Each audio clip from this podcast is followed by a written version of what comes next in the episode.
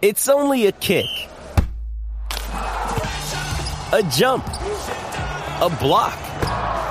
It's only a serve. It's only a tackle, a run. It's only for the fans. After all, it's only pressure. You got this. Adidas.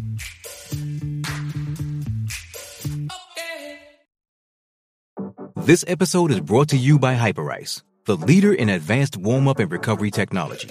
They have tons of innovative products, like Venom heated wearables to help soothe sore back muscles, Normatec compression boots to speed up recovery and increase circulation, and Hypervolt massage guns to improve mobility. Loved by athletes like Naomi Osaka and Erling Haaland. Try them yourself. Get 10% off your order with the code MOVE at hyperice.com. I'm Alex Rodriguez. And I'm Jason Kelly. From Bloomberg, this is The Deal. Each week, you'll hear us in conversation with business icons. This show will explore deal making across sports, media, and entertainment. That is a harsh lesson in business. Sports is not uh, as simple as bringing a bunch of big names together. I didn't want to do another stomp you out speech. It opened up so many more doors. The show is called The, The deal. Deal. Listen to The Deal. Listen to The Deal on Spotify.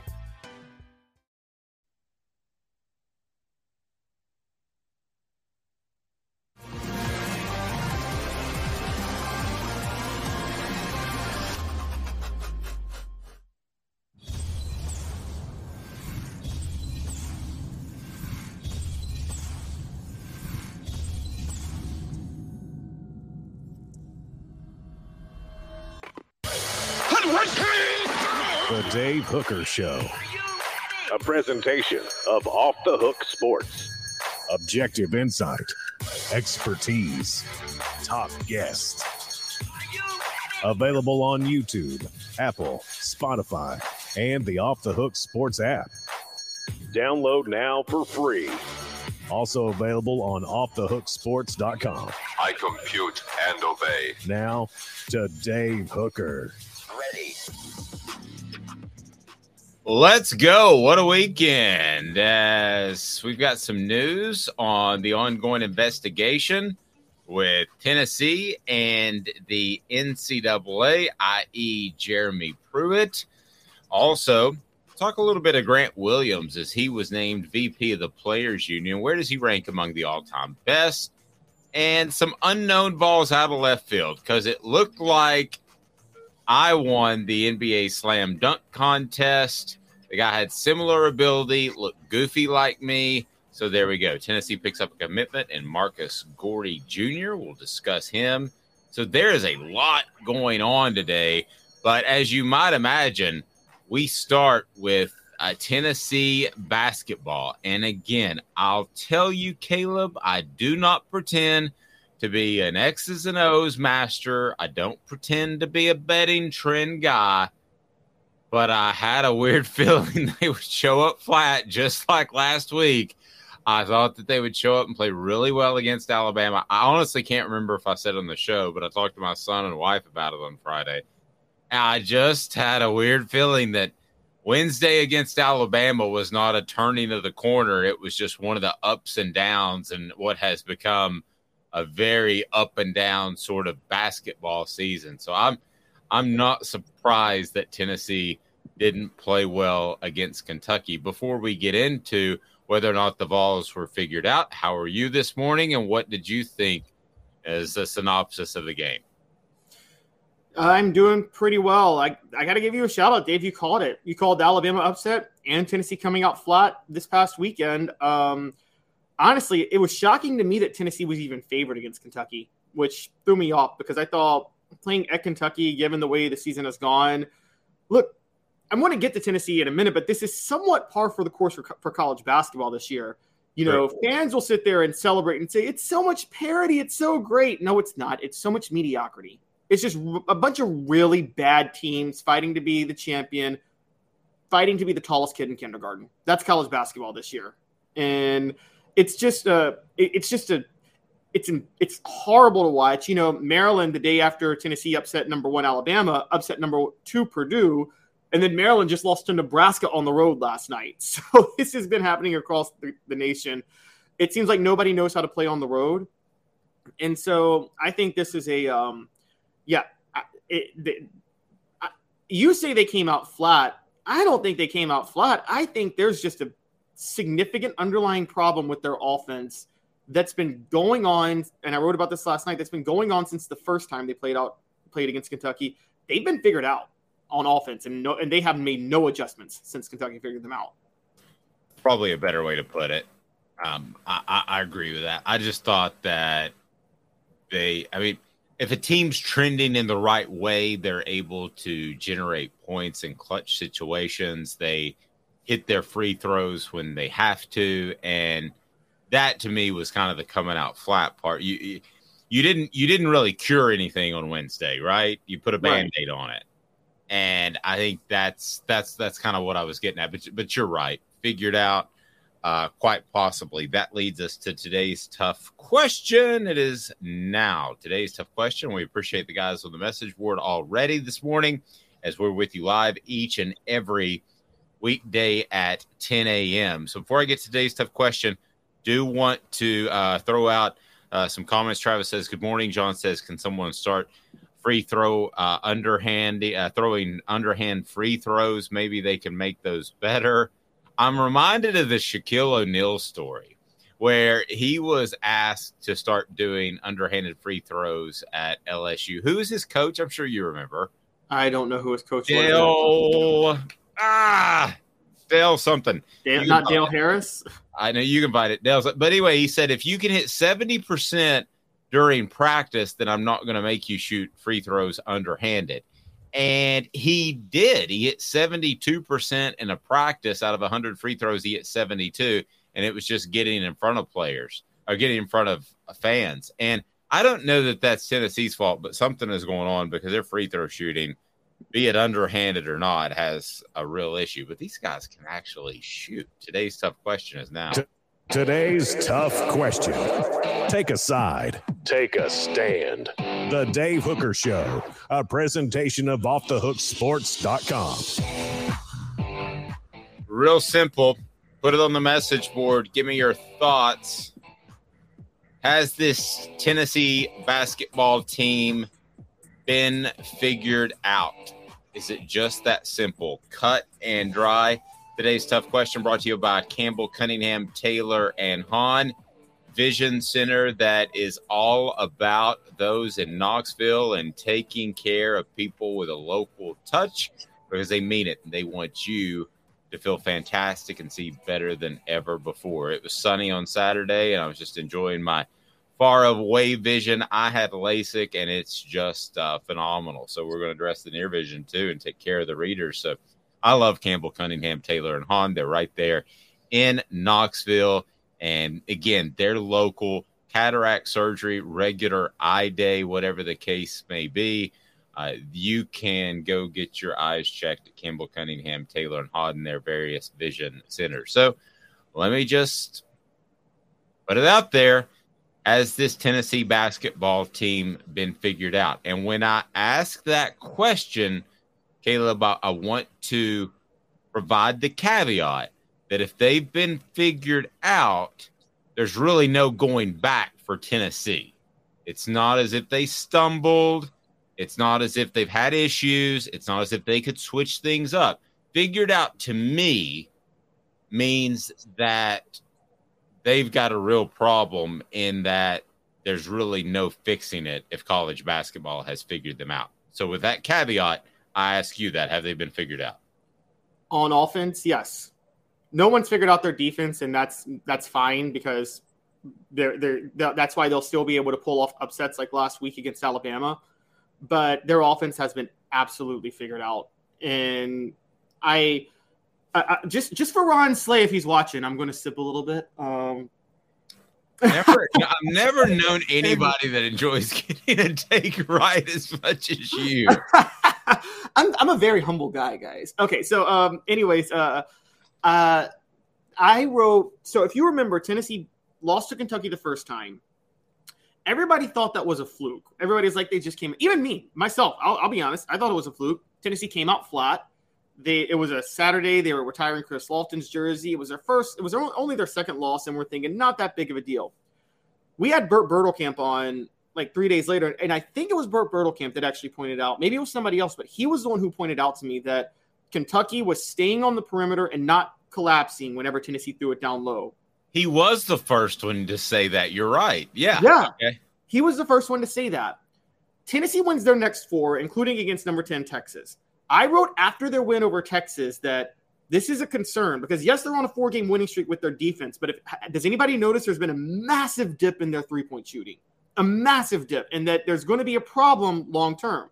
Well, since that Texas win, they've lost four of six, three of their last four, just got swept by Kentucky.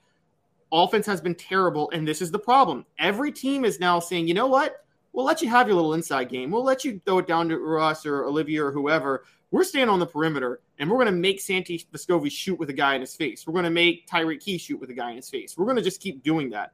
And they have not been able to figure out what how to get past that, quite honestly. And I, yeah, I think they've been figured out. I think the real truth of the matter is we're seeing Tennessee's three point shooters are not Chris Lofton or even JaJuan Smith, which is to say they can't hit threes when they're guarded.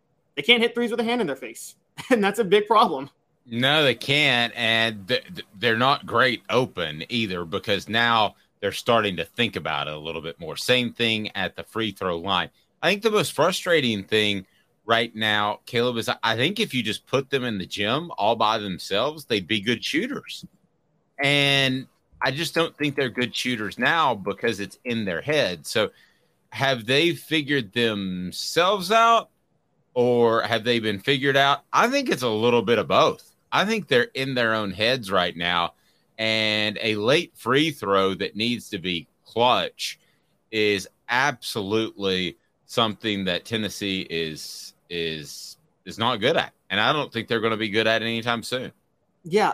Well, outside of Tyreke and Santi, though, like who is that good of a shooter on this team? And Tyreke has been awful. So I would agree it's in Tyreke's head. It's totally in Tyreke Key's head right now. And it's obviously in Santi's head too. Outside of those two, it's hard for me to say it's in their head because I don't think anybody on this team is that good of a shooter, if I'm being honest with you. I just I think that Rick Barnes recruited guys who have a solid mid range, who can big guys who can play underneath the basket, and a lot of guys who can slash to the basket like Zakai Zeigler. Well, that's unless you're doing the dribble drive like John Calipari, that's not really a formula for winning as much in the NBA now. I mean, sorry, in a uh, college basketball nowadays. And I just don't know if you can. I, I don't think you can fix it overnight. I, you know, there's no amount of scheming you can do except for relying on guys to hit shots. And Tennessee just doesn't have enough shooters on this team. Mm, agree. Hit that like button. We want to get more people as part of the program, and that gets us out there on YouTube. So hit the like button if you haven't subscribed yet.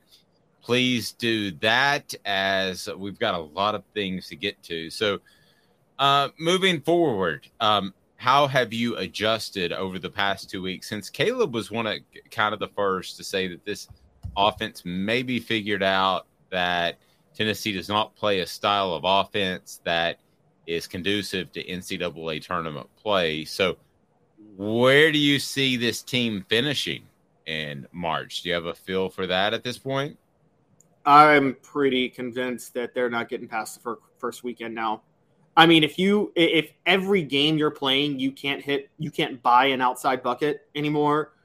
I mean, you don't play more than two games in the tournament where at least one team is playing well offensively, and there's no amount of defense that you can play that'll slow that down. So, I mean, I think best case scenario Tennessee makes it to Saturday or Sunday. I I don't see them. I, I don't see how they make it to the Sweet 16 anymore or beyond that. No, I had them out first weekend, even before the Alabama game. So, uh, so far you've got at A and M left, uh, South Carolina at home, Arkansas at home, and then at Auburn. How do you think they finish out those last four? I, am going to go ahead and say two and two at best. I'm going to go two and two. I'll be fair. You could see one and three, by the way, because sure you could. I'm sorry. Sure, you could. Yeah, absolutely. Oh yeah, like I've, i think they'll beat South Carolina at home. I think the home crowd will help them beat Arkansas. I got them losing both road games.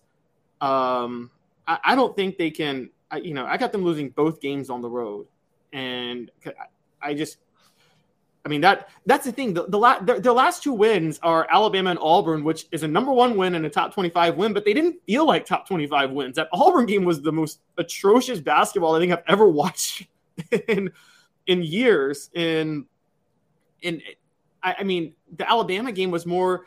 Alabama committed a lot of turnovers. Um, I I just think at Auburn and at A and M, I don't think they're winning either of those. Today's tough question brought to you by Campbell Cunningham, Taylor, and Hahn. We get to four downs now. Four downs talking Tennessee basketball as we continue. Want to get your thoughts on these questions. So please go ahead and provide your answers on the message board now. Four downs. Four questions. Four answers.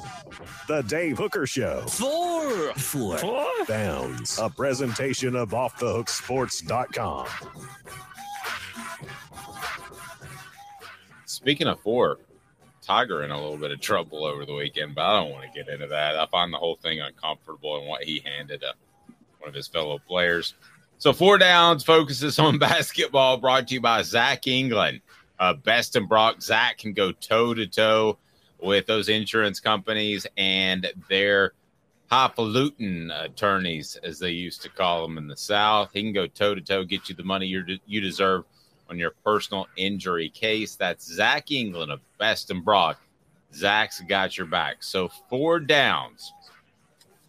And I thought this about three weeks ago, but I didn't want it to sound stupid because it would sound stupid to say should Tennessee replace Rick Barnes, right? He's had too great of a career to even consider making a move. Would you agree with that, Caleb? Right. Okay. Now, that being said, I have been around programs in which I felt like the coach lost a little something, i.e., Jerry Green. And my question about Rick Barnes is Does it feel at all like he might retire after this season? Because some of the answers have been a little snippy as far as this is what we're going to do and all I care about is wins. And I wrote about that on Friday. And he just doesn't seem to want to deviate uh, stuck in his ways possibly but also frustrated at times and you don't see that out of a Rick Barnes press conference so four downs what do you think of the chances that Rick Barnes retires after this season? This is nothing that I'm reporting. It's nothing I've even heard. I will be very transparent with news that we break on this show. This is nothing I've even heard. It just has that feel to me for some reason. Pure speculation, Caleb. I don't think he retires um, because Tennessee has two four stars committed for 2023, plus Cade Phillips out of Jacksonville, a three star. So he's still red hot on the recruiting trail. Rick Barnes is giving me ready for these vibes. Dave, you'll love this. He's the college basketball version, I feel like, of Mark Richt. Um, and, that's a great comparison. Yeah. Remember how Mark Richt just Georgia just felt they were in the running every year, but they just felt they had gotten stale under Mark Richt. That was Texas for Rick Barnes. Rick leaves, go to Miami kind of has the same problems. And then after three or four years at Miami, he's like, I'm out. I'm tired of this. I'm retiring. And I could see Rick Barnes being that like Tennessee being his Miami, but he is recruiting well on the trail. I think Barnes genuinely likes the coaching part of the game more than a lot of people. And he's one of my issues with Barnes for years is that I think I don't think he does this on purpose. I think when Tennessee loses, I think Barnes feels like it's understood that he made mistakes and that he didn't do a good job coaching. So he immediately goes to what his players did wrong and everything like that. And I, get it, you know, players do things wrong, but it gives off very much like the same vibes Jimbo Fisher gives off whenever Texas A&M loses and Jimbo Fisher's like, "Well, we just didn't execute." That's code for I did my job calling the plays and my players didn't deliver for me. And I you're saying he throws his players under the bus. You're saying, yeah. you're saying it in the nicest way possible he yeah. throws his players under the bus. Right. I mean, he just does. I, mean, does. I, I think you're almost being too kind in some sense. You're right. He does. And I think the way he does it is he thinks it's understood that he messed up, but he has to talk about what his players did. And by the way, have you ever noticed when Tennessee wins, Barnes is still not that complimentary of his players when they win. He's still like, oh, you know, we could have done this better, and you know, we need them to do this. And I'm like, it's. I feel like to a certain degree, it's like if you're a player, that's got to wear on you. Can you not just say, "I'm really proud of the job you guys did today"? Man, John saying, "I will enjoy when Barnes has been replaced with a more offensive-minded coach. Barnes is great, and specifically a great man, a la Richt. But yeah, I mean, it's kind of like they didn't want to. Georgia didn't want to fire Mark Richt, and if South Carolina hadn't made a real run and almost hired Kirby Smart, they wouldn't have replaced Mark Richt. But what did they do when they decided to? The president got on a plane and flew to where Mark Richt was recruiting up north to tell him personally. So it's that type of situation. It's that type of bond and respect for the job he's done. And again, no one on this show or at Off the Hook Sports is saying that Rick Barnes should be fired. I just I get this weird feeling in my gut that at the end of the year he could say, you know, I'm good. I've had enough. Um, would it be good for Tennessee if Rick Barnes retired? That's second down. Second down. Good for Tennessee if Rick Barnes retires? I mean, that's so dependent on who they are going to get, but I would say just in a vacuum, 50 50 chance, no. Uh, and the reason I say that is look, when Georgia moved on from Mark Richt, they, we've talked about this. Georgia's a program where you and I can get a top five recruiting class. It's an easy job. They should be competing for national championships every single year. Tennessee basketball, it's what's the best Tennessee basketball's ever been? We're not talking about a program that's gone to the Final Four ever. And so with Tennessee basketball, all you can really ask is that you're in the NCAA tournament every year. And I think that, you know, it's it's not Kentucky. Um, I know you brought up Jerry Green, and Jerry Green was in the NCAA tournament every year, but I think you and I both agree had Jerry Green stayed about two more years, Tennessee would have been a team with a losing record because Green didn't care to coach. And True, and had there been about a dozen other coaches, Tennessee would have been in the Final Four a couple of those years. Yeah, exactly, exactly. So I think that look, Green walked in. To his credit, Green did put together a great recruiting class in '99, and he got Vincent Yarbrough in '98. But he he had he had three years worth of Kevin O'Neill recruits handed into his lap. Yes, uh, when he when he took over. I'm going to go. I, we're disagreeing a lot, which I guess is good for uh, debate. But I'm not even playing devil's advocate here. I think if with Danny White in place, he would hire a very good coach to great coach, maybe an up and coming guy um, I think they would be more offensive minded just because they would want to change the tenor of the way the program feels. It's not Tennessee football where you can just throw out the power T and recruit at that level, but it's kind of close with Thompson Boling Arena, with the Pratt Pavilion, with the facilities, with uh, playing in the SEC, which has more panache nowadays when compared to the ACC and the former Big East and all that stuff. I mean, it has it has more panache than it used to. So I think because of Tennessee, and you can hop on a plane at any time you want to, I think Tennessee can recruit on a high level. I'm not comparing it to football whatsoever, but I think that Tennessee, with a competent coach, could continue to recruit as well as Barnes. I'm not going to say better because then you're talking about the Kentuckies, the Dukes of the world, but I think they would be right there. So I actually I, I got a lot of respect for Rick Barnes, and it kind of pains me to say this, but if the the question is is that good for UT? Yeah, I think they could use a fresh face on that program.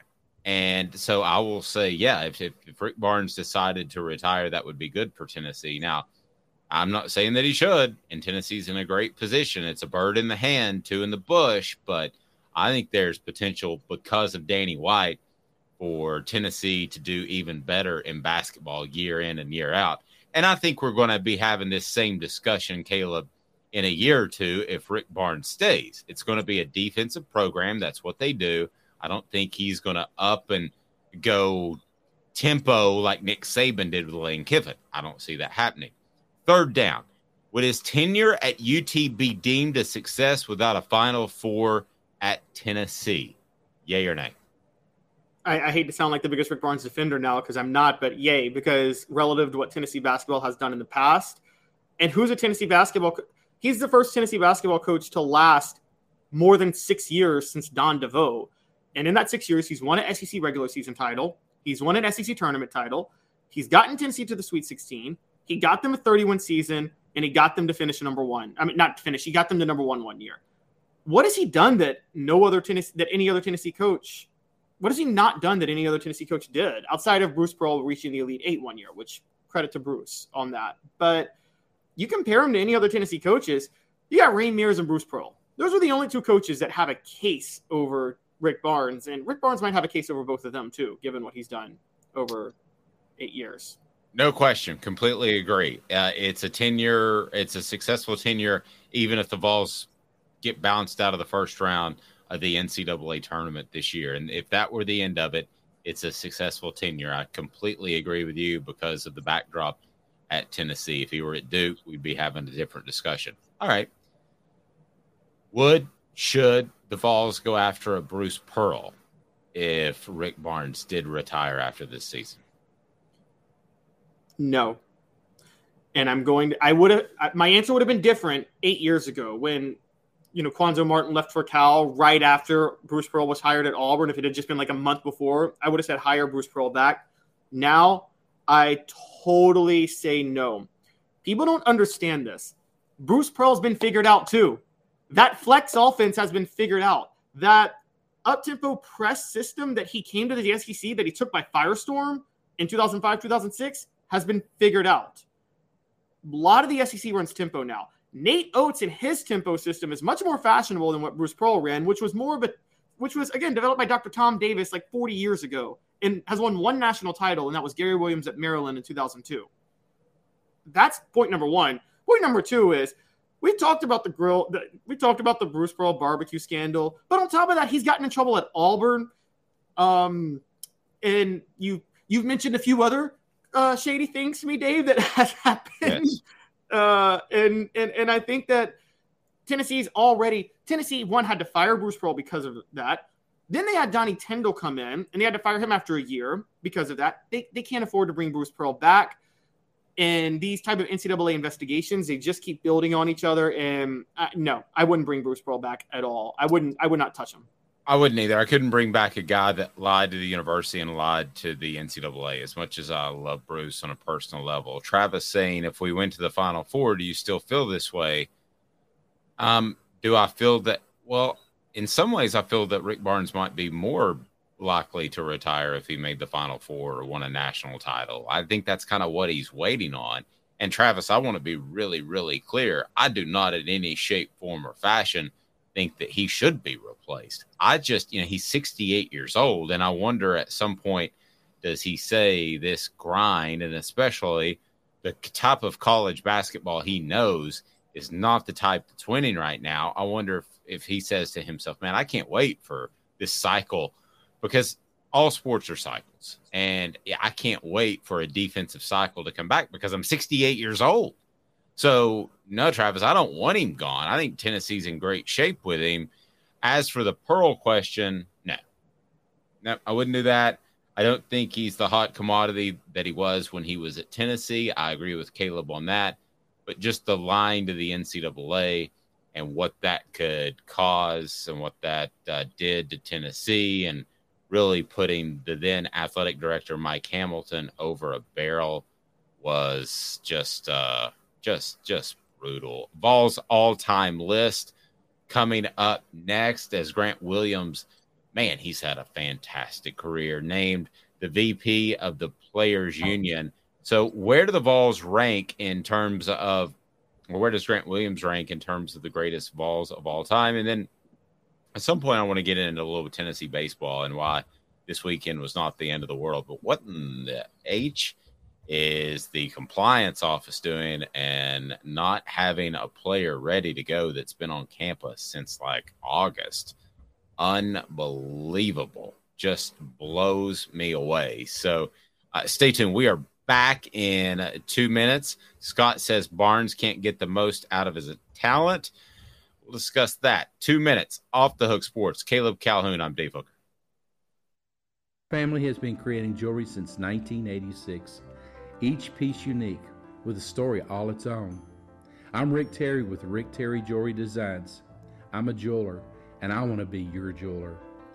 We're grateful that you chose us to be Knoxville's best jeweler. My family and staff look forward to serving you. So please come see us. Kingston Pike and Campbell Station Road in the heart of Farragut and downtown on Gay Street, right next to the Tennessee Theater.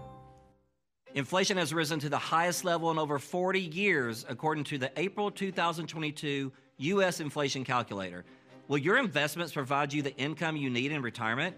Are you losing purchasing power of your savings due to inflation? Simply stated, if the cost of goods and services are 8% higher and you're only earning 4% in your investments, that money buys you less of what you need.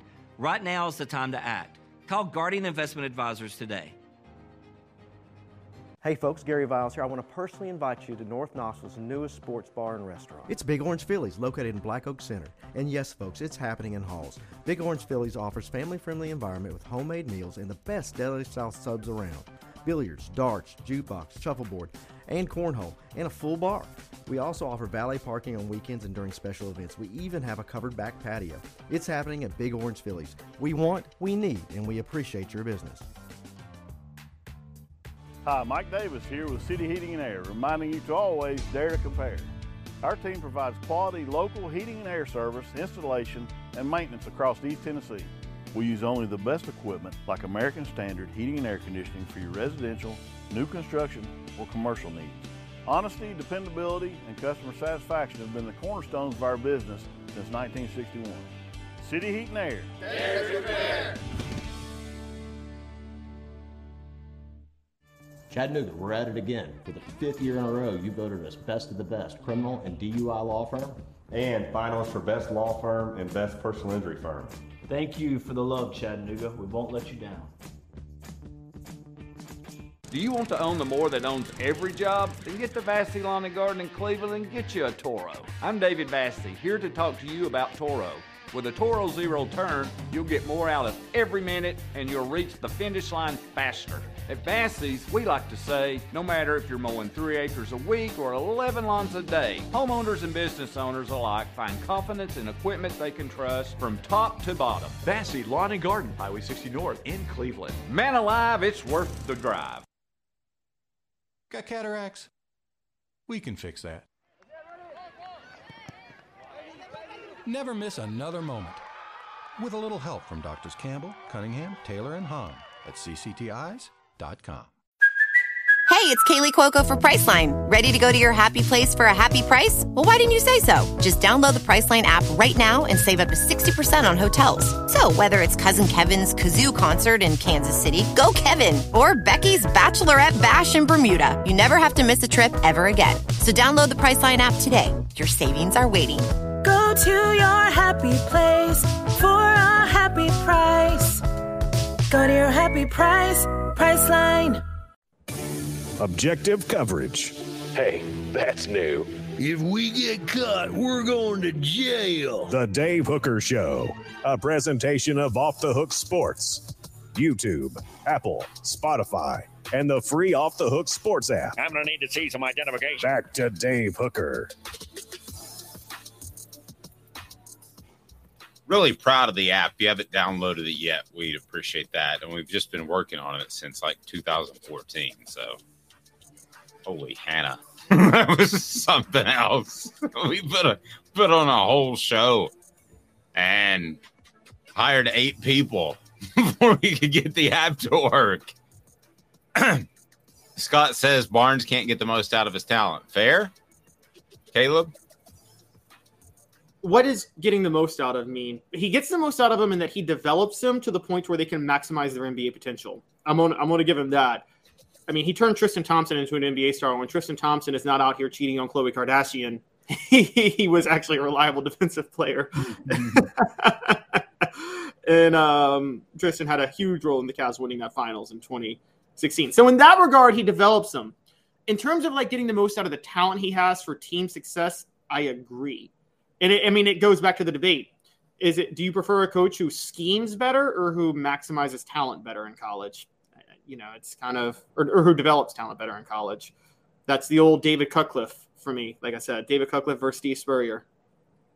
Mm, I'd rather have the guy who gets people winning in college. Uh, John said top five based, uh, or talking about uh, Grant Williams. That's where we're going to change directions here. Top five based on impact on the program or best basketball talent, maybe both, because I'd have different lists based on the criteria. So Grant Williams named to uh, the VP of the uh, Players Union, which is a pretty good stroke, man. That's that's that's a sign that you're a leader. That's a sign that people want to rally behind you. So good for him, the former Vol with the Boston Celtics, and uh, I um, I'm still shocked how good he is for the Celtics. I'm a Celtics fan, so uh, try to make plans to go see them at uh, Philadelphia in Philadelphia this weekend because I'll be up north.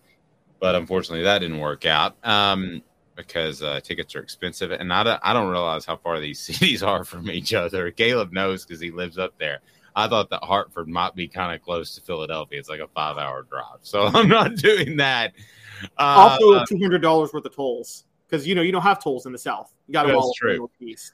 John, um, John says, as far as Barnes, I'd rather be teased and throw my arms up every year in futility. And Travis already has Grant Williams at number four. So uh, I ask you this Grant Williams, where does he rank among the all time Tennessee Vols? And it's brought to you by Xul Beer Company, xulbeer.com. Xul Beer, worldwide award winning craft beer, parking downtown. You're going to love it. Great place to hang out, a panoramic view of downtown. So, where does Grant Williams rank? And uh, let me begin with you because I know you're pretty high on him and uh, his impact and his standing in the program. So lay it on me. You know, ranking him fourth, he, I might put him third. I might put him. This is just production in college. I might put him ahead of Allan Houston. I mean, I'm going to say it. I could even put him second behind Bernard King. Yeah, I'm going to go second. Okay, wait a second. Now, are we talking production? Because then, I mean, we do have a more offensive game and have had a more offensive game in the past 20 years. So let's take that into account. Not that he's just a, great offensive player, but it's his numbers. It's not just the stats. He's a two time All American and a two time SEC Player of the Year. Outside of Bernard King, I think he's the only other player, right, from Tennessee to be a two time SEC Player of the Year. Okay. Can I change it, though, a little bit? Um, okay okay, you're building a team. Is he in the top five picks on your team? See my starting five for Tennessee basketball. All well, time.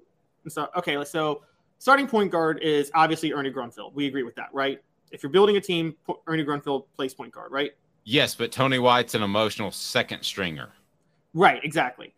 Um, so Tony White backup, Ernie Grunfeld the starter. Uh, Chris Lofton is your starting shooting guard. Am I right? Yes. All right. Dale Ellis has got to be your starting small forward. Am I right? Yes. Okay, Especially is- the way he played in the NBA. He was more of a post player in college, but in the NBA, he was a shooter. So no doubt. Okay, so this is where you have to leave Grant Williams out, and this is so unfair to him because he probably I might have him second all time, but the power forward position is then reserved for one Bernard King, and you can't have him ahead of Bernard King, and neither one of them can play center. Reggie Johnson, I think, would be center on the all time Tennessee basketball team. And so I'd go Reggie Johnson, Bernard King, Dale Ellis, Chris Lofton, and um, Ernie Grunfeld. So I would not start Grant Williams. He'd be my second string power forward, but he is the second best player of all time in Tennessee history. There's it's just he is tied in, locked into that power forward spot because King nor Grant Williams is big enough to play center. So you have to have a center in there. Well, and you also would lose some. You would think you would lose some of King's shooting ability if you know he had to a play center on the offensive right. end. I think you'd want him to be a stretch four, and that opens it up to what kind of center do you even want? I mean, do you want a defensive center, um, a Stevie Hamer, a Doug Roth? Do you want those type of guys? Kevin Nash at center. Uh, do you? But I mean, in all seriousness, though, if you have that type of team that can shoot from the perimeter do you want that guy? Kind of like a Draymond Green. I know Draymond has some offensive skills, but a Draymond Green, a Bill Laimbeer. I'm just throwing guys out there that were defensive presence. Robert you need somebody that can. You need somebody that can clean up the boards down low. I think at that point, and that's where Reggie Johnson would come in. I think Reggie Johnson is probably the best center in Tennessee basketball history. So I would the best true center. So I would go with him. Well, John says Tony White and Ron Slay are my emotional lift from the bench. Yes. So my I would totally second unit this. You remember when UNLV did that that one year? They subbed in like a whole five, five new dudes come in. So I don't know that I do five, but my three would be Tony White, Ron Slay, Grant Williams. That's the mass sub that comes in at the second TV timeout, and then I'm I'm gold. I'm in good shape there. I got I got four because Okay. we have to throw Hal- Allan Houston in there too. and so, Oh, I got Allan. Do we not have Allan Houston as a starter? are you starting him over Chris Lofton or Dale Ellis? I've got to start Allan Houston over. He now only- I'm confused. Okay, Wait, wait, so wait, okay, Ernie. Here's my five. Let me be real clear. Okay. Ernie, uh, the two Lofton, the three Allan Houston, because I'm shooting a lot of threes. I do this in NBA Live with my son, by the way, all the time. I go small ball all the time. Okay. And then Bernard King at the four, which for my taste is a little bit big for a four, but he can shoot. And then the five, I'm wide open. I don't think it really matters. Well, go with me. Or maybe I go Bernard King at center, and then I get another shooter in there. I mean, then you, You know who we haven't. You know who we haven't discussed that, as far as pure physical ability, can get you a two when it's got to happen. Was not great at defense, but was great at pe- playing passing lanes. Vincent Yarbrough. Oh, Vincent Yarbrough, in terms of raw talent, I would I, I agree. Um, it's that's raw talent though, and I'm going this based on production. If you move King at center, you have to put Grant Williams at power forward. You absolutely have to. His production was incredible. Um, like again, two-time SEC Player of the Year, two-time All-American, SEC regular season champion. Um, led Tennessee to a number one ranking with 30 wins. How do you like? The, you got to put Grant Williams in there. I mean, he's the he's the most productive player in Tennessee history since Bernard King. Okay, now let me make it tougher on you because I'm enjoying this. This is fun stuff. All right, you got to do this without Bernard King and Ernie Grunfeld and Dale Ellis. You've got to do this since 1990 on. You actually made it a heck of a lot easier for me. Really? yeah, because I can start Tony White at point guard. Easy. well, he's he's mid 80s, but I'll give you that. oh, you're right. No, no, No. I'm, I'm I'm gonna go. I'll give you I'm- I'll give you the Wizard because that was uh, that that and Johnny Jones. Those were my first two favorite Tennessee players. So you're getting the Dave. no, I'm sticking with your rule. I'm sticking with your rule, Okay. and I'm starting C.J. Watson at point guard at that point. Ooh. Um, C.J. Watson labored for three years under the worst coaching in the history of basketball with Buzz Peterson. Horrible coach. And then he spends one year under Bruce Pearl and he thrives. He ends up getting like a six, seven year NBA career out of that. I will never forget, I was at a Grizzly game. It must have been about 10, 15 years ago. And CJ was playing for Golden State. I go and I meet CJ Watson's uncle, who was like sitting in, in the stands and was like, "Yeah, Buzz was a bad dude." But just they had nothing nice to say about Buzz. And Watson apparently from Vegas, but went to Tennessee because his family's from Nashville, and and they just loved Pearl. So I got CJ Watson as my starting point guard.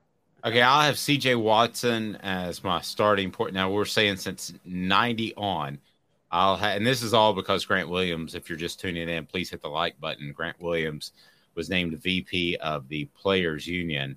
So it'd be great to have him from a leadership perspective. But if we're, if we're talking pure talent, I'd go CJ since 1990. I'd go CJ one. I would go uh, The two and three are easy. Lofton is your two. Vincent's your three. No, And- Allan Houston. Oh man, where am I? put- I want to get Vincent in. Okay, so Allan's your three. You're right. Um, and then at the four, who you got at the four and the five? I mean, four is easy at this point. It's it's Grant Williams because Yeah. he's it's Grant Williams. And at this point, here's a The five, Stevie Hamer. What? No, here's one. The most win- the winningest player in Tennessee basketball history, Wayne Chism. No. Wayne Chism, man. No. Come on. What? Okay. What? Okay. Wayne Chism, Isaiah Victor, C.J. Black, Brandon Crump. Brandon Crump never did, went anywhere though, so I'm just naming some some true centers. Tennessee wasn't that deep at center. If you want to go wide and not like linked, Jarnell Stokes. um, a couple years under Cuonzo Martin. Okay. Um, Uh, all right. I'm not. Uh, there's not a lot of height that you can. There's not a lot of like productive centers from this time that you can really go with.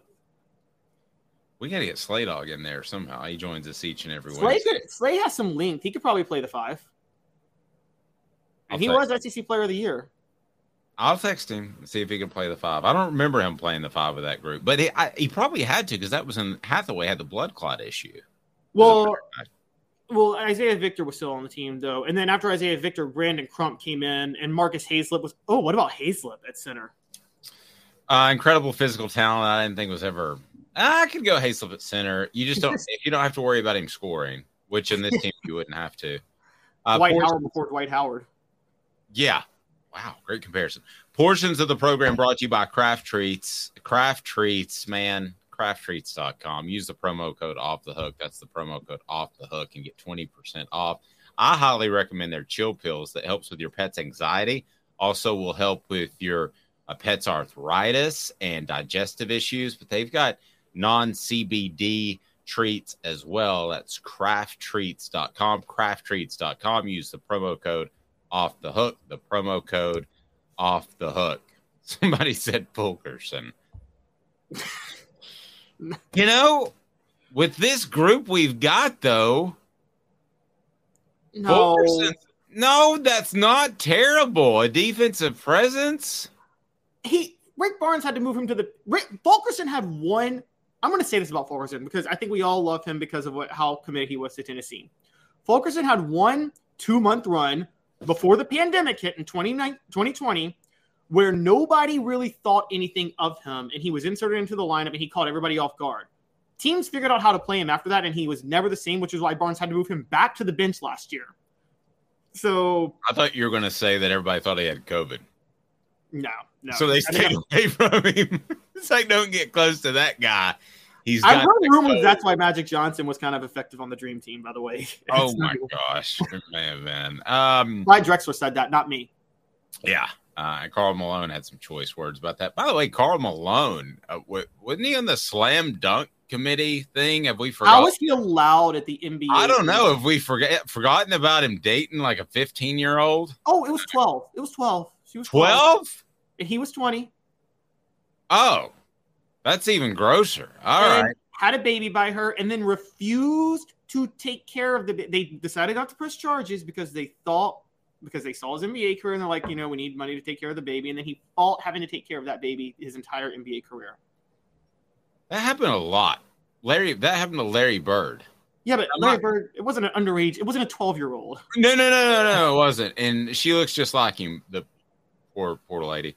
Um, so I mean, it's it's like if you bumped into her randomly in Phoenix, you'd say, "Oh, you're Larry Bird's daughter," and so, um, and Michael Jordan has a daughter in Knoxville, but he did take care of her financially.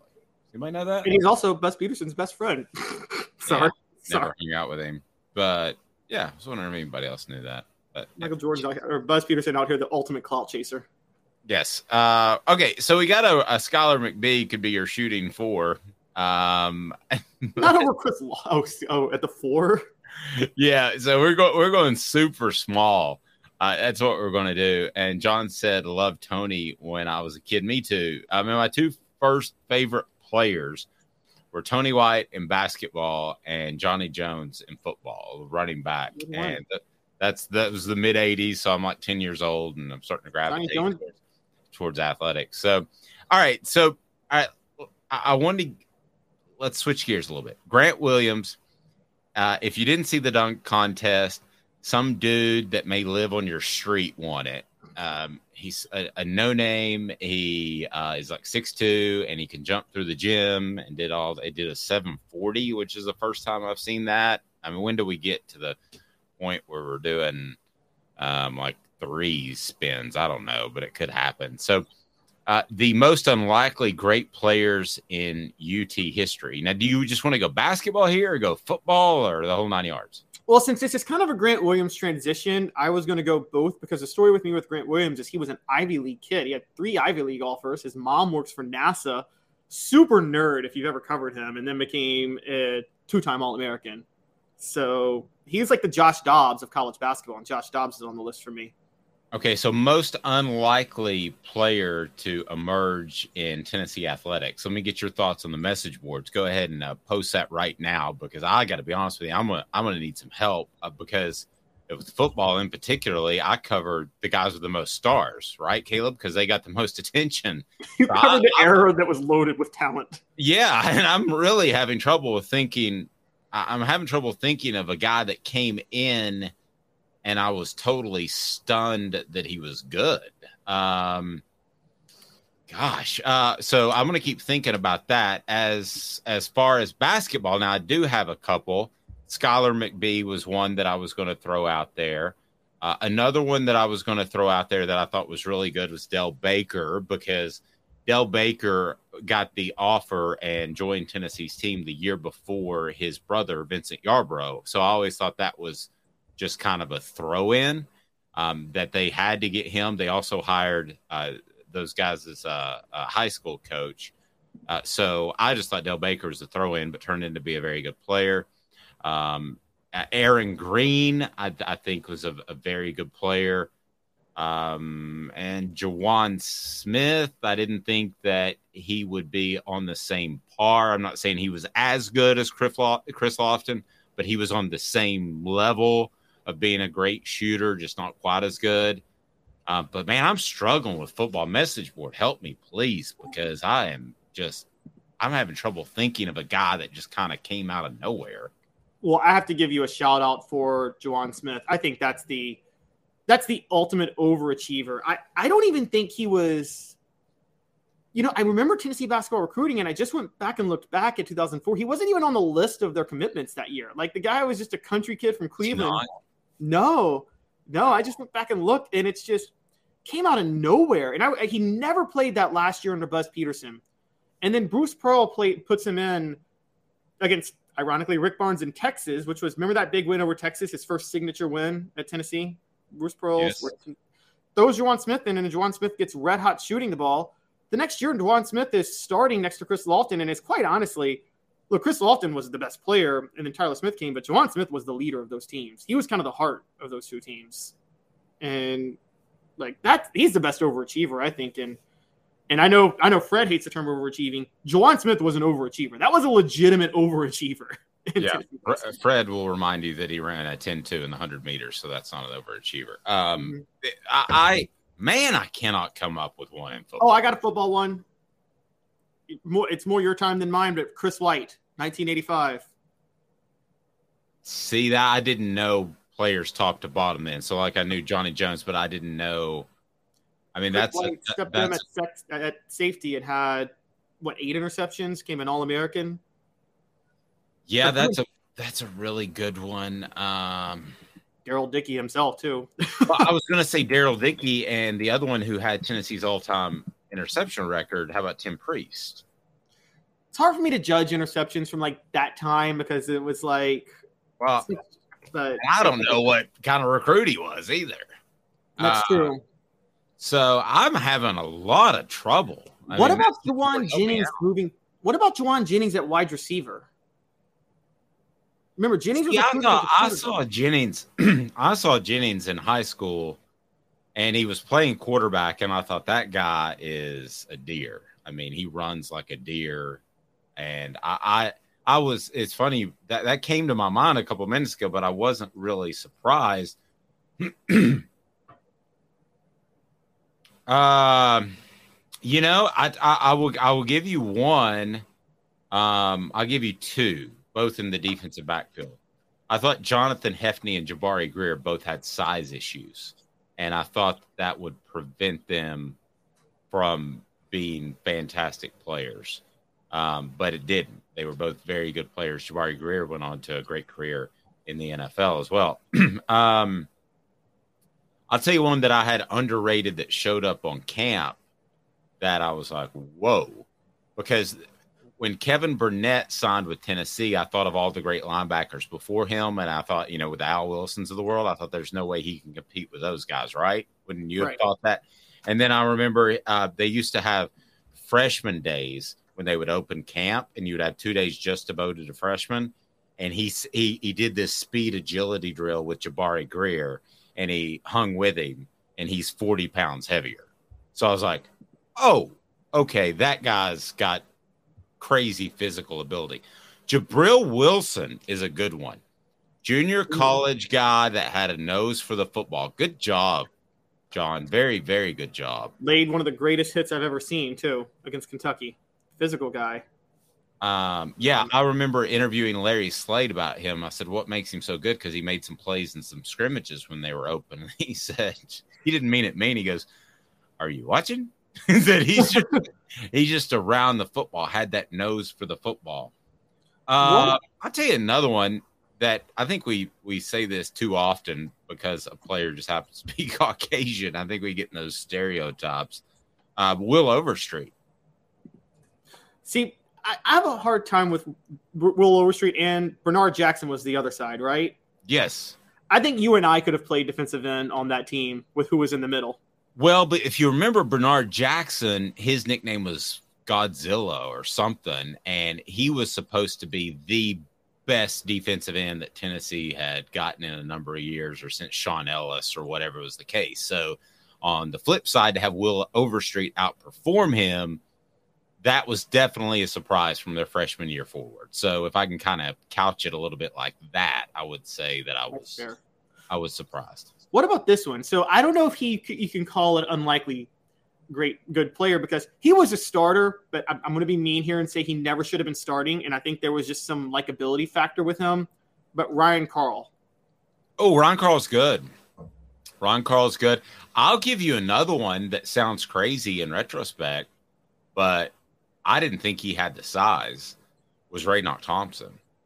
Hmm. I didn't think he was the the way he hit people. When I saw early in early scrimmages, I thought that guy's body is not going to hold up, and it did, and it did through the NFL and a decent career in the NFL. So while I thought he was every bit as athletic as Al Wilson and the other guys on that team, I did not think that he had the size to have a, a long career, and he did. So Raynoch Thompson, in a weird way, kind of maybe fits your mold, maybe.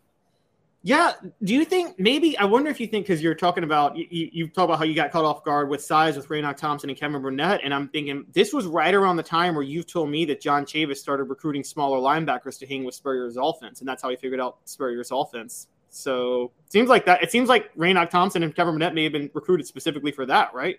Oh, my man gets a shout out. Yeah, with Burnett, he was faster than I thought. With Raynoch Thompson, he was um, not as big, and I didn't think he would have a long career. But John is my man. Steve Johnson, my broadcasting buddy, we had classes together. And yes, Steve Johnson was on a team that was loaded at defensive back. He caught the interception that wrapped up the Fiesta Bowl for the national championship, if you remember. Steve Johnson was not as talented as the other guys, but had a fantastic career. And I still remember the disgusting, sweaty hug he gave me after the 98 Florida game. And uh, yeah, broadcasting major. We had a lot of classes together. And Steve Johnson is a very, very good one. He's one of those guys that on pretty much any other team or any other era, Caleb, other than 98, 99, he's the starter, hands down. He is your starter, right? Yeah, definitely, definitely, I would agree. But he was starting with uh, who? What was that secondary that year? Because you had Dwayne Goodrich, Fred White, Deon Grant. Um, God, that's a who's who of. And Steve was the other corner. He was the other one, wasn't he? Yeah. Yeah, so they were pretty darn loaded, and so that yeah, that's a very good one, John. John's throwing high heat today. There's no question about it. You know who would have been on this list, by the way, is we would we would be talking about him more than any of these others. Would have been Inky Johnson, if not for the injury. Yep, three star. Yep, Def- definitely would have been. Definitely would have been. Um, and you, the one we haven't mentioned, Travis Stephens. Yeah, redshirted just so he could have a year to himself to play. Yeah, And- was Um, ridiculed by one media member to his face that may have been on this program that didn't think he could get it done against Florida, and he ran for 220 plus yards. that Uh, media member was not me. no, a medium, not this specific program, but has been on this program maybe Friday. So, um, yeah. Ooh. well, well, okay, and we have to be honest here. Steven ha- Stephens had a good cut and good breakaway speed, but to be objective about it, that was that might have been the best offensive line of Fulmer's entire tenure at Tennessee that year. That's true, but he had a little neat thing going where I thought he saw holes and he was a patient runner.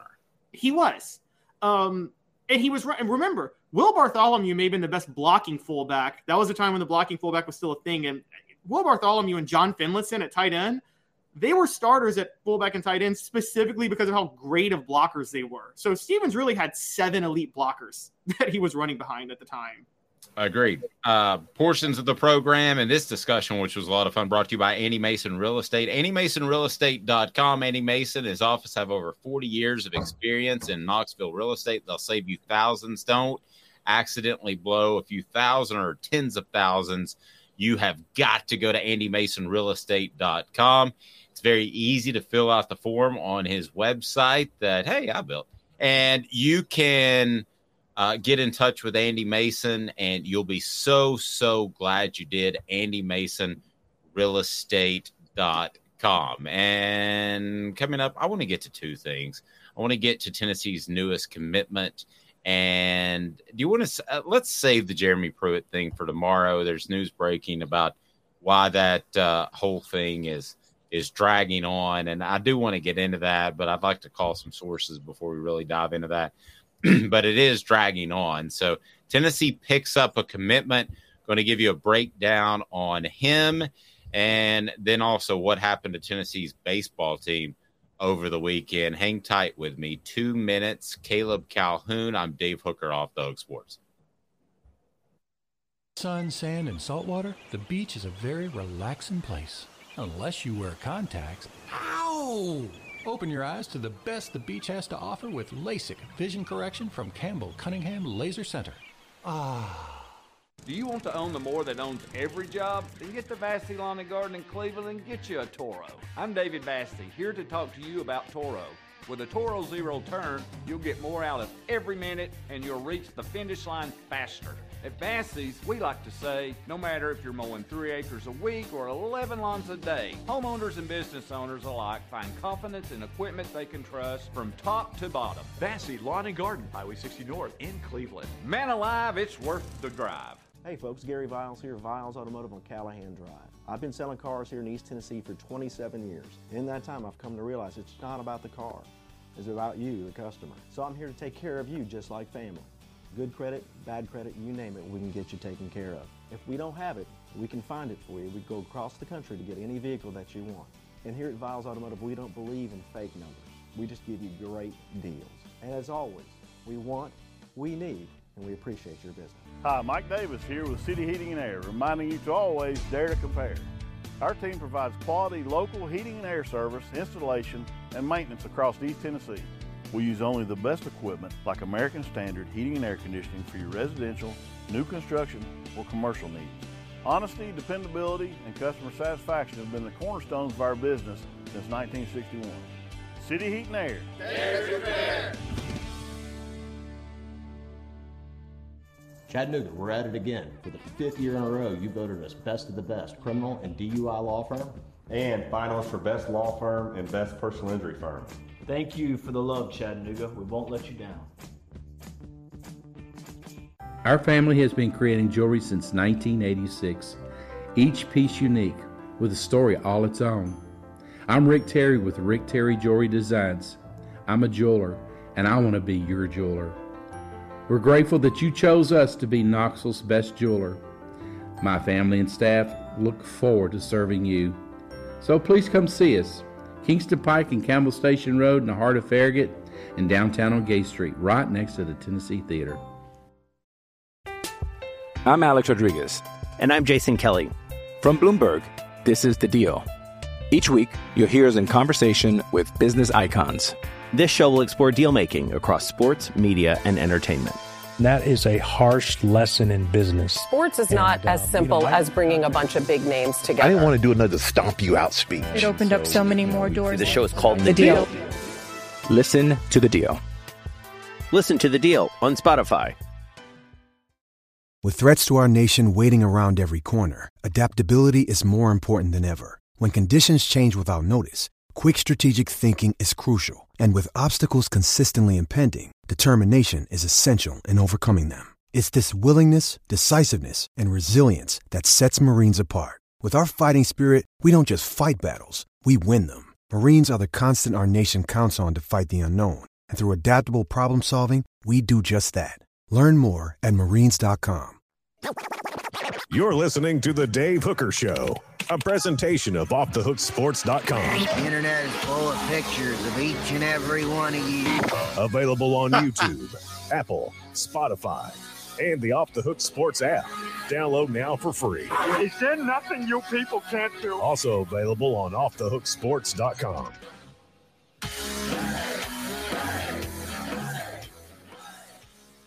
Travis just made me laugh. He said the German kid D line, his name escapes me. You know who he's referring to? I'm going to say Constantin Ritzmann. It is.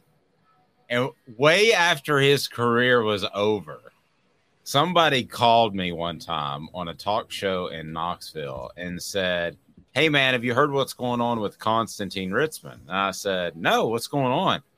and he said, Well, nothing. I was just wondering if he was playing pros in NFL, the Germinator. Uh, if he was, he hated that nickname. If he was playing in the pros or he was in NFL Europe, and I was like, well, that's kind of a random question.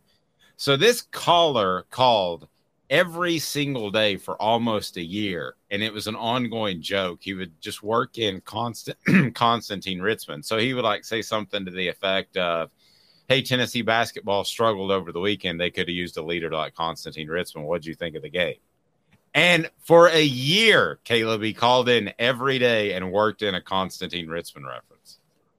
That's actually kind of hilarious. it, is, it was he didn't miss a day. Well, that was. I remember Tennessee lost every member of their front four in 2001 to 2002.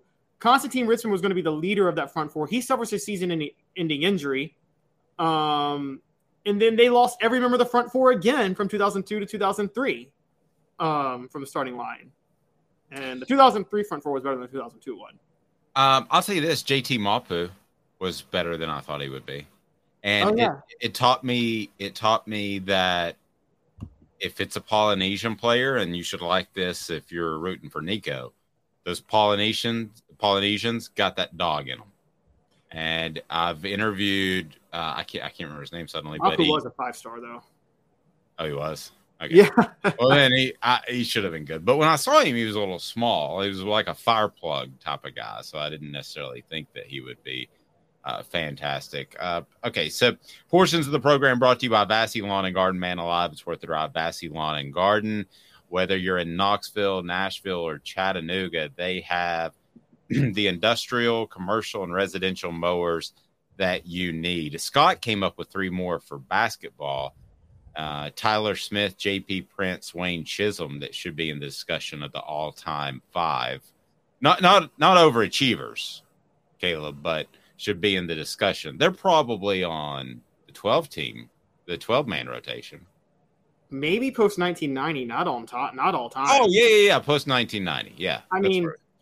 So JP Prince, funny enough, went to my rival high school. We were, I was in high school and he was in high school, and he was Gatorade Player of the Year. And at White Station, my school Ridgeway beat them uh, two out of three that year, and then went to go win state champions. While White Station did. Just throwing that out there, trying to troll JP Prince a little bit. Um, um, yeah, which he went to the same high school Dame Bradshaw went to in Memphis, White Station. Um, JP Prince was an amazing. You know, if we're talking lockdown defender, I mean, he's got to be the best perimeter defender Tennessee. He's up at the. He's in the top five. I mean, JP Prince was a lockdown defender. Um, It was very, very good. liability on offense, though. Yeah, no doubt about it. All right, so uh, I've, I've changed directions a little bit. So I I want to get into this Jeremy Pruitt thing. So this continues to go on, and it's now been two years since this NCAA investigation began, and uh, a write up by Adam Sparks of the Knoxville News Sentinel as to why. And I want to get into that. But the backdrop of Tennessee having a player who's not able to participate in this weekend's baseball series, and he's been on campus since August. Um, I, I, think when it's all said and done, you're just talking about the NCAA being an incredibly inefficient uh, organization. Is is the bottom line, and I think we'll come back to that after we hash some of these things out. But as far as Jeremy Pruitt and this continues to go on, let me tell you what I've been told. So the reason, part of the reason this is drug on as long as it has, is because Tennessee was close to being willing to wrap it up in during the foot, beginning of the football season. Then they realized suddenly that hey, this football team's pretty good. It could be in postseason play. So the last thing you want at that point is a postseason ban because you don't want to be in, selected at the college football playoff. Now nobody thinks this is going to happen at UT, but it's better to be safe than sorry. So that is part of the reason I was told that this has been drug out. So uh, Adam with the Knoxville News Sentinel didn't really reveal any news, just kind of a, a get you up to date thing. But this has drug on for two years. Don't think for a second that recruiters for opposing schools aren't continuing to bring this up because they are. I can promise you that. But what do you make of of the amount of time this is taking, Caleb? And does that mean Tennessee fans should be any more or less concerned because it's going on for so long? I think to cover their bases and be absolutely sure, I think the reason this drug out so Tennessee, like you said, extended the deadline. The NCAA is now past their deadline when they were supposed to respond because they were supposed to in January. It sounds more so because of, I guess, client versus NCAA privilege that there were some negotiations going on behind the scenes. My read into it is that the biggest one is Tennessee is actually still the reason it's being drugged out because they're fighting one thing the NCAA is trying to accuse them of, which is part of the NCAA's like, I guess, report is there was a lack of oversight by the university, and the university is trying to claim no wrongdoing. And according to this report, basically that we read today, it sounds like their evidence for that is that Jeremy Pruitt's wife, Casey Pruitt, was involved in some of the recruiting shenanigans. And because Casey Pruitt was not a university employee, they could sit there and say, well, she wasn't part of our, she wasn't within our oversight range. So whatever she did, we can't be held responsible for. Well, and maybe Jeremy Pruitt knew that. He doesn't seem like the brightest person in the world, so he probably didn't. But uh, maybe he just needed somebody to run some cash over to a prospect. I don't agree with that logic at all.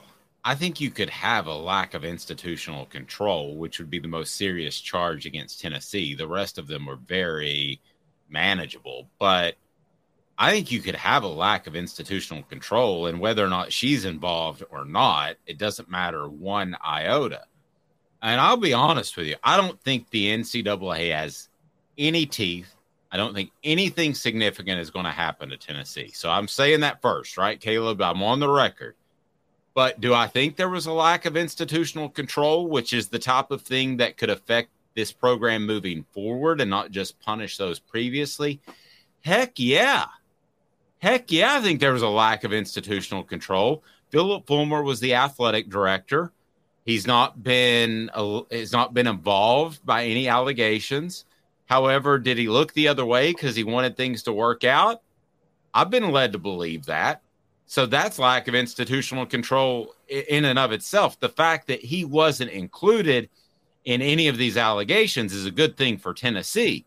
And I think they dodged a bullet there.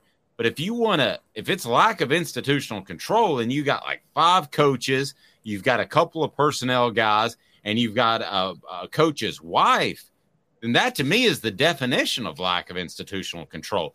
All that being said, I don't think the NCAA NCAA has teeth to punish them, but I don't see how you can look at something that widespread and it not be lack of institutional control by definition. Dave, I got a question. This came to my mind because you're right. it's obvious Fulmer was looking the other way. Maybe because he wasn't a guy cut out for an athletic director job. Like we've talked about, you need administrators. And yeah, I wonder if this is hurting Tennessee. They fired Jimmy Pruitt and the assistant coaches for calls, as they should have.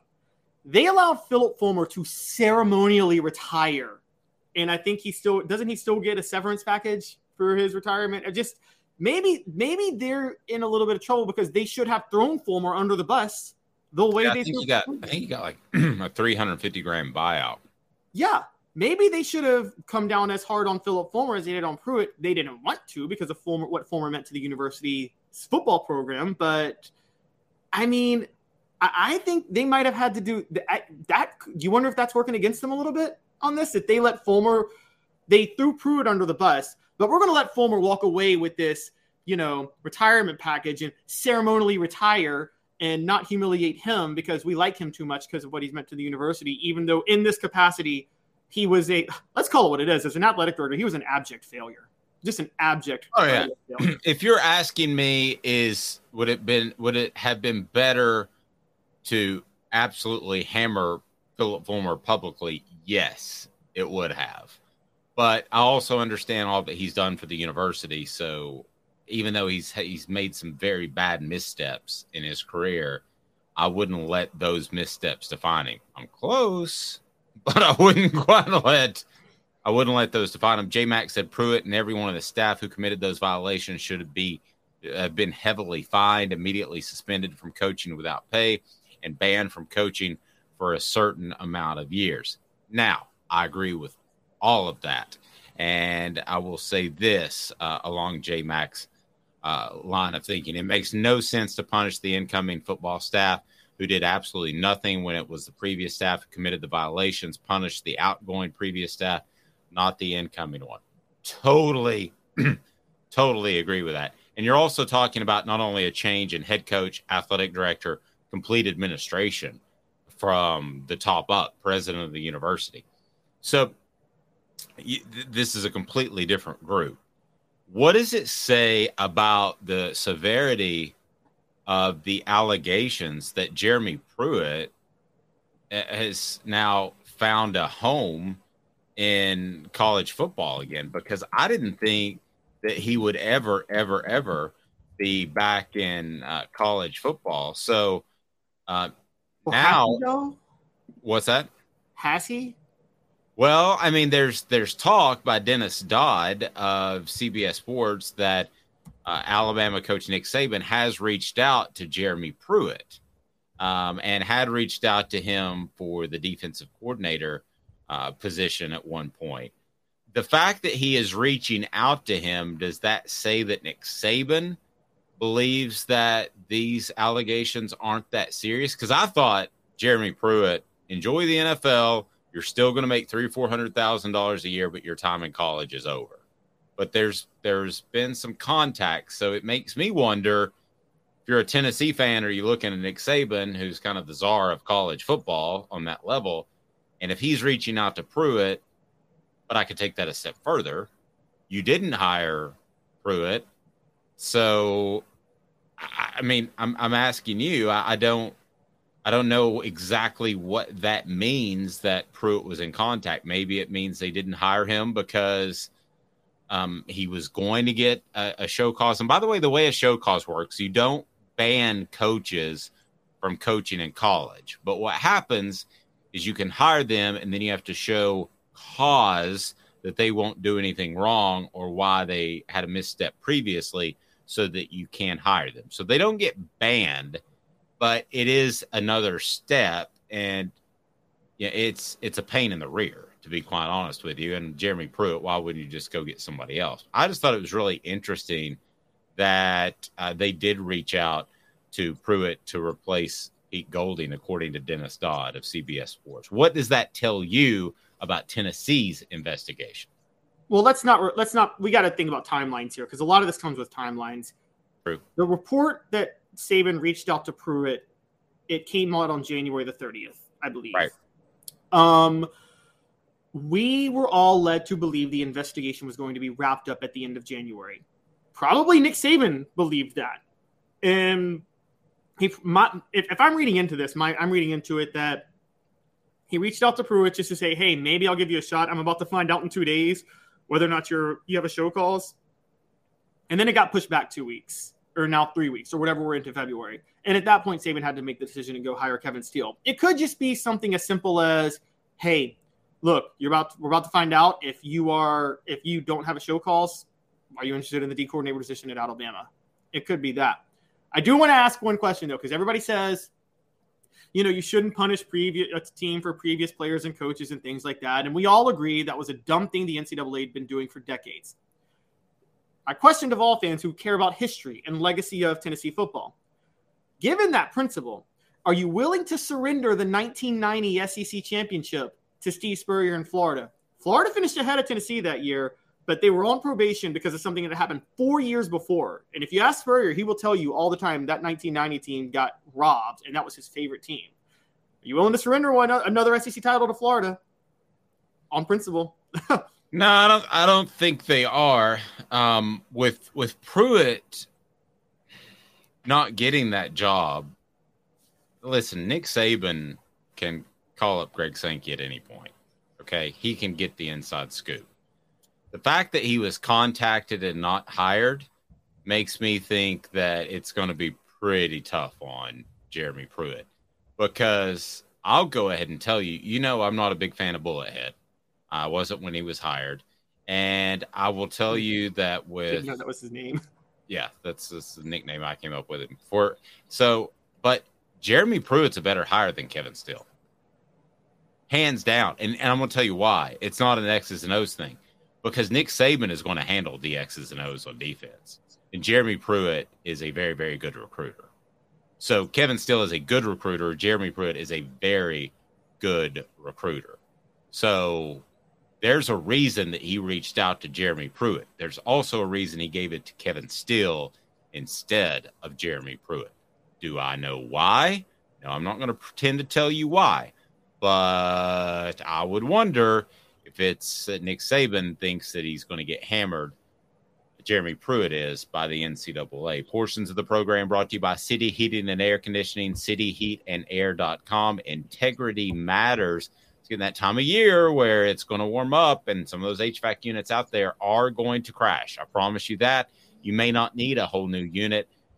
City Heating and Air Conditioning will tell you if you do, and they can save you some money as well. Tennessee, with their fourth commitment of the 2024 class on Saturday. Marcus Goree Jr.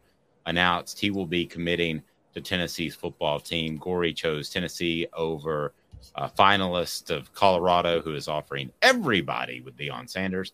Michigan, Michigan State, and Nebraska out of Bradley Central High School in Cleveland, Tennessee. It is uh, a significant pickup. It's just a three star but you don't want to lose a guy in your backyard. Six foot, 170 pound cornerback, 56 tackles, 11 for a loss, two picks, a sack, and a forced fumble. So he joins four star athlete Jordan Eccles, a four star cornerback, uh, Caleb Beasley, and three star defensive lineman Carson Gentle, who plays like a maniac, as 2024 a commitment. So, your thoughts on the pickup of Goree Jr. over the weekend, who announced his commitment at a very peculiar time. It's Saturday night at 9:30, I believe, just to yeah. keep us on our toes.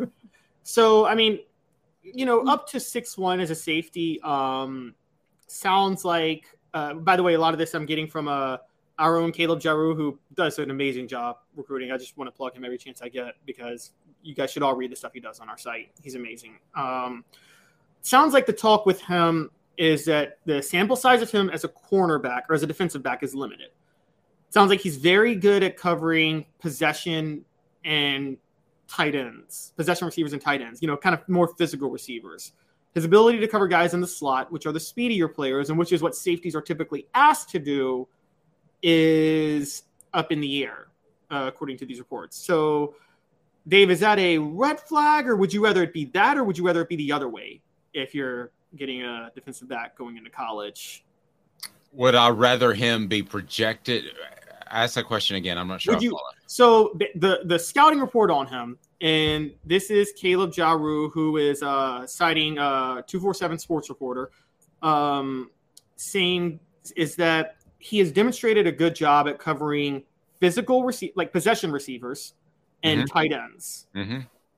He hasn't shown any ability. They haven't even tried to put him on a slot receiver yet. Now I feel like as a safety, you usually guard the slot receiver more than you guard possession receivers. Am I right? Yes. Yes. You're absolutely right. I, I think this will answer your question. I'd rather have the guy who's a natural corner that I could move to safety. And I'm going to reference our guy, Fred White, again. Fred White, when he showed up to Tennessee, you think of him as a big, bulky safety, right? Right. Okay. Right. He wasn't that when he showed up to Tennessee. When he showed up to Tennessee, he ran the second fastest time in the 100 meters at Georgia, 10.21, I believe, in high school. And they immediately, when they saw they had so much depth at cornerback, they said, Can you put on weight and play safety? And he said, Absolutely, I can. New viewers on board, please hit the thumbs up like button. We appreciate it. So I would rather have the Fred Whites of the world that could show up and play safety. And you say, Whoa, you have a bigger frame. Let's make you, I'm sorry, show up and play corner, show up and play corner. Say, Whoa, you have a bigger frame. Let's move you to safety. I'd rather have that guy. And this guy sounds like that guy. Okay. Yeah, he's technically listed as a safety on rivals, but you're right. He sounds more like a corner the way he's described, being able to guard possession receivers. So um sounds like his you know, he it's hard with him because his measurables and his and his size haven't fully developed yet and people don't know where that's going to be. That's why he's a three star. So he's one of those you could see transition to a four star next year.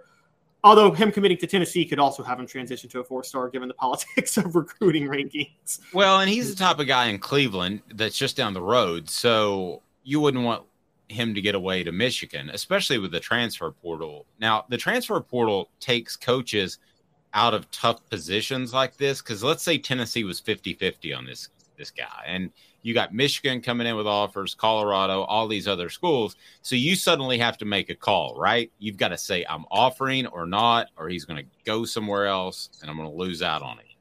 Well, with the transfer portal, go ahead and take it. And then if he can't play, put your arm around him and say, son, I think that uh, there might be a better option for you elsewhere. This is happening. You know, I had a player reach out to me that was on Tennessee's roster and said, I heard you talking about players if they were asked to leave. And I'm just going to tell you, I, I still love the university and I don't want to uh, besmirch them in any way. But yes, I was asked to leave. That's college football nowadays. So it's it's kind of like you passed up a long two, a mid-range two-point shot, and you take it to the rack and you hope you get an and one. So that's what they're hoping for. They get a really good player, but at the end of the day, it's not like it takes up a scholarship for the next guaranteed five years. Kids are getting paid now. Kids can transfer. You put your arm around them. You say, buddy, I love you. I just don't think this is the best fit for you. I think it's completely changed recruiting. So if they're 50 50 on him at all, and nobody's told me that, but he's not a highly touted player, then yeah, t- take him and make sure he doesn't go elsewhere because you have the in state tie. Yeah, I agree. I think that's a smart move. And for people that's complaining, that want to complain about the politics of coaches doing that, I mean, this is the give and take of players getting paid, which I'm for, and players being allowed to transfer wherever they want and not honor their commitment. And it, I think they should be allowed to do that too. But if they're allowed to do that, then you, you can't complain if coaches and universities don't want to honor their commitment and their side of it. So it's Well, you- you're, at that point. you're from Memphis, and the common thread among Memphis high school coaches is that Tennessee just didn't offer their guys in Memphis. And it really bothered a lot of Memphis coaches, and it further drove a wedge between UT and Memphis prospects. I'll give you another one Patrick Willis, who's going to go into the Hall of Fame. That's a guy who John Chavis didn't think was fast enough to play on Tennessee's defense. So he caught all kinds of heat because that was an in state guy. Back then, before transfers and you could transfer freely and before you're getting paid and all that, which you and I are both proponents of. Back then, if you didn't take an in-state guy that had offers from every other SEC school, as Patrick Willis almost did, at least Ole Miss, then you were looked at as you're not giving the in-state guy a chance. My argument to that was I defended Chavis, even though he, he wasn't a big Dave Hooker fan. I defended Chavis because I think you got to take who fits your scheme. And I thought he missed on Patrick Willis, and obviously he did. But to me, it doesn't matter if you're in state or not. So if there's a Jonathan Crompton right across the border and he's technically North Carolina, do you lean towards a BJ Coleman because he's in state who has less talent? I don't think so. Yeah, I still question if BJ Coleman had less talent, though. I mean, he got stuck with. I, I feel like if BJ Coleman got to be coached by David Cutcliffe, I mean, that dude had a cannon for an arm. David loved BJ. Yeah. Had David stayed, um, I, I believe it would have been BJ's job over Crompton, I'll but say Lane this- came out and immediately said that Crompton was going to be the starter. Go ahead. Yeah. I'll say this UT had one pipeline into Memphis, and that was Orange Mound Melrose, which was where Cedric Wilson, Andre Lott, and Mondre Dickerson all, all came out of. Um, that was the one school they had. They were they were the premier football school. It was in a really rough part of town, and they churned out football talent like nobody's business. But you're right, the rest of the city, and it's funny you say that because Pruitt got a lot of flack for not focusing as heavily on in-state, particularly Nashville kids. And I know somebody who told me that Pruitt told him off the record. I, I hate to be prideful of my hometown, but basically Pruitt said the only part of the state that really has good football is Memphis, and the, it's hard for me to it's hard for me to recruit those kids because other schools are fighting for them. And it's turned out to be right because I've been saying this for years. Nashville kids are super overrated football wise. They are so over recruited, overhyped in their star ratings. If you look at their production in college, Yeah, I think at some point, just the numbers are going to get to this critical mass point where you've got so many that they're going to produce 10 high level prospects each and every year, which are probably pretty close to that. Yeah. But you're right. I mean, they haven't gone on and and done tremendously well. I So think Jackson has better talent uh, historically than Nashville. Jackson's been like loaded with some talent. Yeah. The only thing I Al Wilson, Jackson- the only thing I, know- Too Tall Jones is from Jackson. I did not know that. it's good stuff. Yeah. All right, we'll close on a Cowboys note. I have a fantastic. We love the interaction on the message board, so uh, don't don't worry about work. If you're at work, just go ahead and engage with us. We appreciate that. And for Caleb Calhoun, I'm Dave Hooker. We're with you each and every weekday. Download the app off the hook sports. We'll talk to you tomorrow, and that should be fun. A special guest, I'm sure. Have a fantastic day, everyone. With Lucky Land slots, you can get lucky just about anywhere. Dearly beloved, we are gathered here today to. Has anyone seen the bride and groom? Sorry, sorry, we're here. We were getting lucky in the limo and we lost track of time.